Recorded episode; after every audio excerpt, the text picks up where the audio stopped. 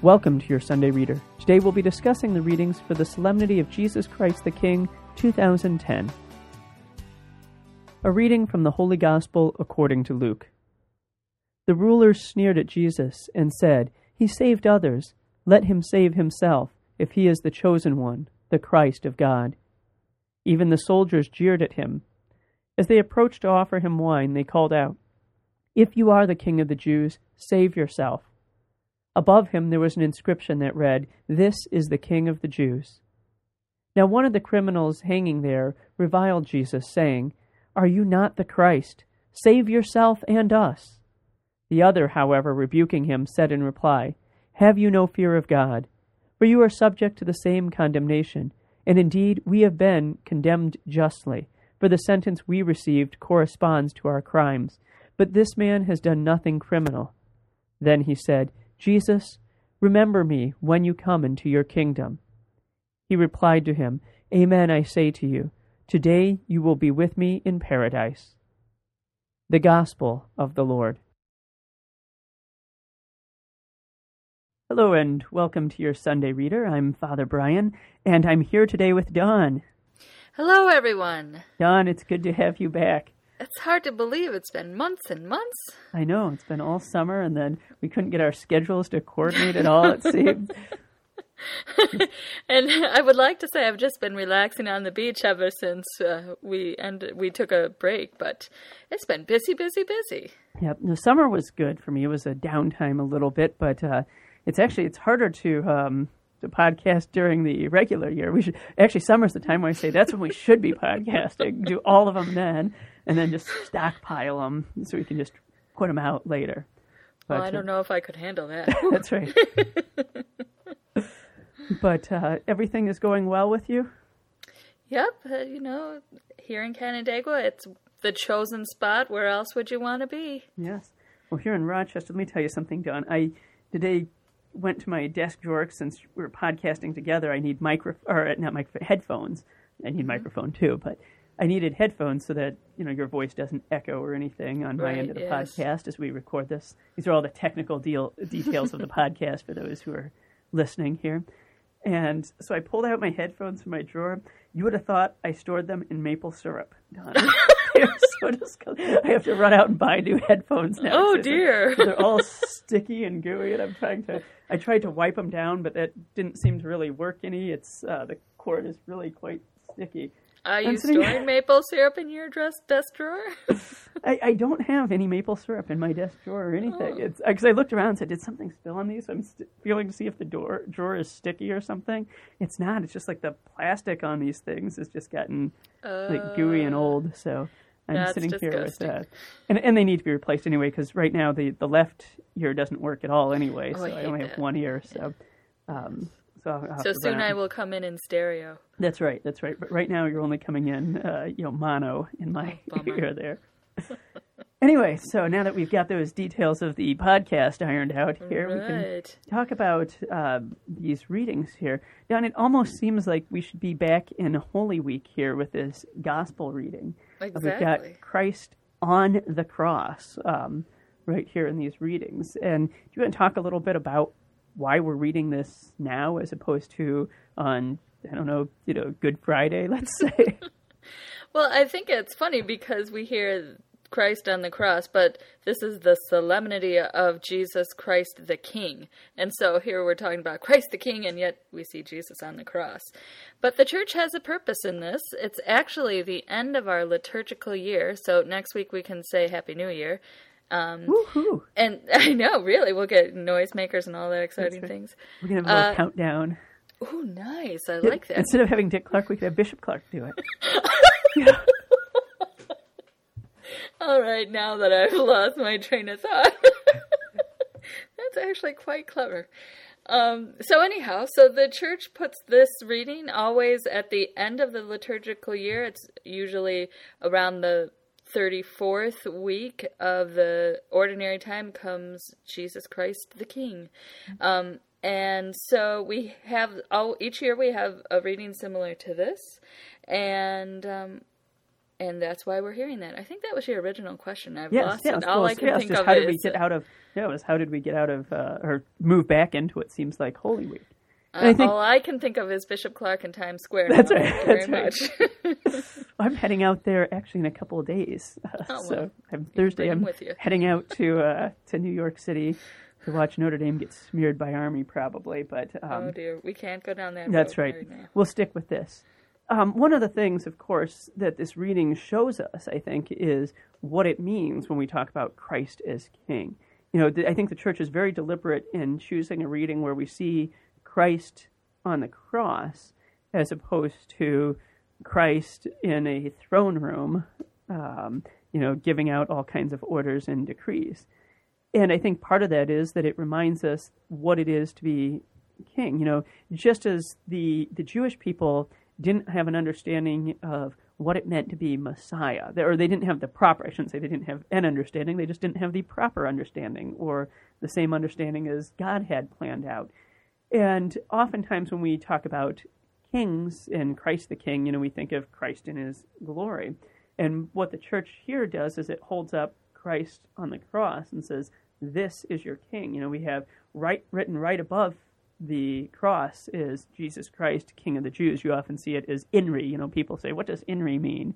Um, you know, it's Latin for Jesus Christ, uh, uh, Rex um, Jerusalem, the, the King of the Jews, INRI, Jesus of Nazareth, King of the Jews. And that's an important thing for us to remember is that to be king, Jesus is a servant king and one who gives his life. The king gives his life for his people. And, you know, we talk about that in our society today with our civil leaders. We talk about them as being servants, you know, that it's a profession of service, if you will. Now, whether or not that's lived out, you know, we could sit here and debate till the cows come home.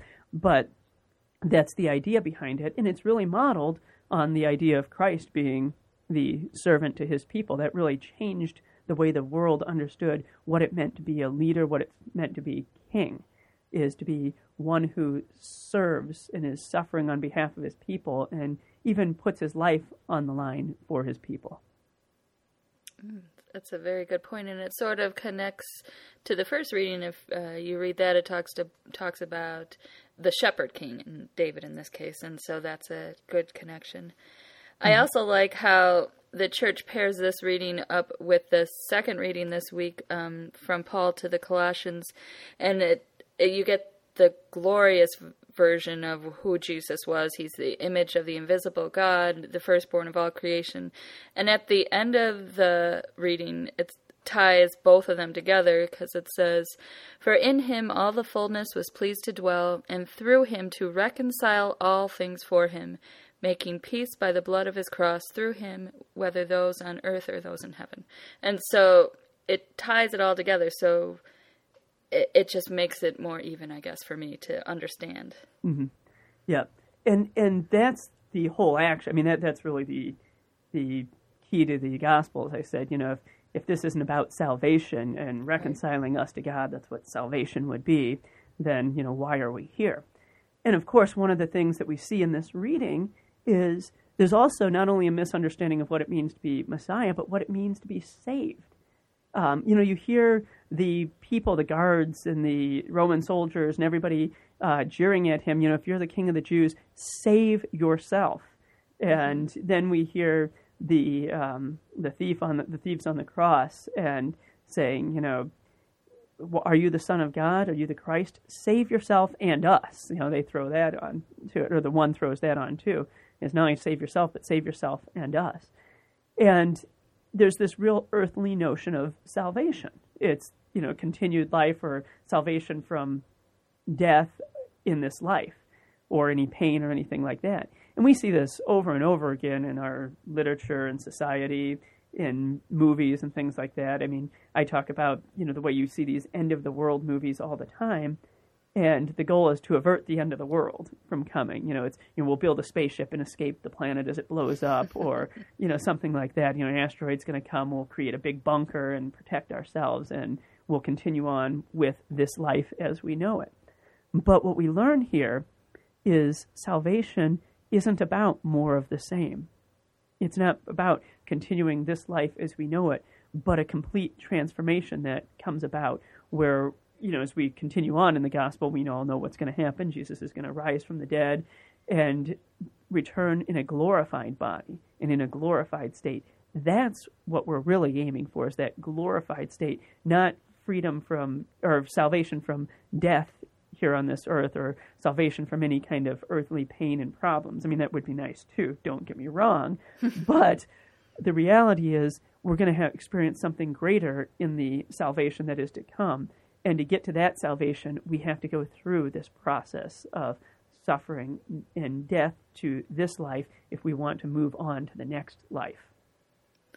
You know, there's a lot of a common thing um, that we hear as Catholics, especially, is that we should unite our suffering with the suffering of Christ. And, you know, that's always been a hard concept for me to understand. I mean, I can't suffer as much as Christ did. And even if I, you know, I for some awful reason I was crucified. How do I unite that? What is it? How should I be thinking of that? Do you have any suggestion on that? That's a you know that's a real dense topic that we can get into and probably do many podcasts itself on. But the idea behind it is that we have to remember that suffering isn't pointless. It might seem it in many instances. And so when we talk about uniting or suffering with Christ, you know, we can sit here and say that, you know, any suffering we experience on this earth is not pointless, but it is a way of, you know, bringing about a purification or something. And it has a place in God's plan, whether or not we know it. Oftentimes, through suffering, something greater is brought out, a greater unity with God. I talked about it last week on the podcast where we saw Jesus talking about the temple was going to be destroyed. Okay, that was a tantamount to the end of the faith and the end of the world for the Jewish people when that happened in 70 AD. But from that, the church arose. And what happened is you replaced what was the ultimate sign of God's presence, the temple, with God's actual presence, the Eucharist. Okay? So it brings about a greater unity. Same thing here when we see Christ's suffering here on the cross, the, the death of his own body and destruction of his own body. Okay, we can sit here, and for the apostles, the immediate response was this was a devastation and an end to our hopes. You know, they, they say, we had hoped this one was going to be the Messiah. You know, and as if, you know, well, apparently we were wrong. But what we learned is God brought about a greater reality and brings about this resurrected Christ who comes in a glorified body, one that doesn't suffer the way our bodies suffer, and is more closely united with God. And we know that that's what we'll experience in the afterlife as well. So oftentimes our sufferings can bring about a greater closeness with God. And sometimes if we look back on some of our past sufferings, we can say, yeah, I've seen that happen. Of course, we don't always know how it's going to happen with every bit of suffering. We can also probably point to times when we've had to suffer, and we still don't to this day understand why we had to go through that. Um, you know, ultimately, what we have to trust is God has a plan, and we're going to be brought into closer union with God. And so some of that suffering by uniting our suffering to Christ reminds us that, you know, it might seem senseless. And in, in many cases it does. But we have a faith that it's going to bring about a greater unity and closeness with God. So that's a short way of looking at it. I mean, again, we could delve into this, you know, podcast on podcast and come up with many different ways. But as you probably know, and my podcast time is telling me that we've hit the end of our podcast, so we don't have time to go into all those today. But what we do have time to do is to say goodbye to everybody and to ask them to join us next week on your Sunday Reader. Have a good week. God bless.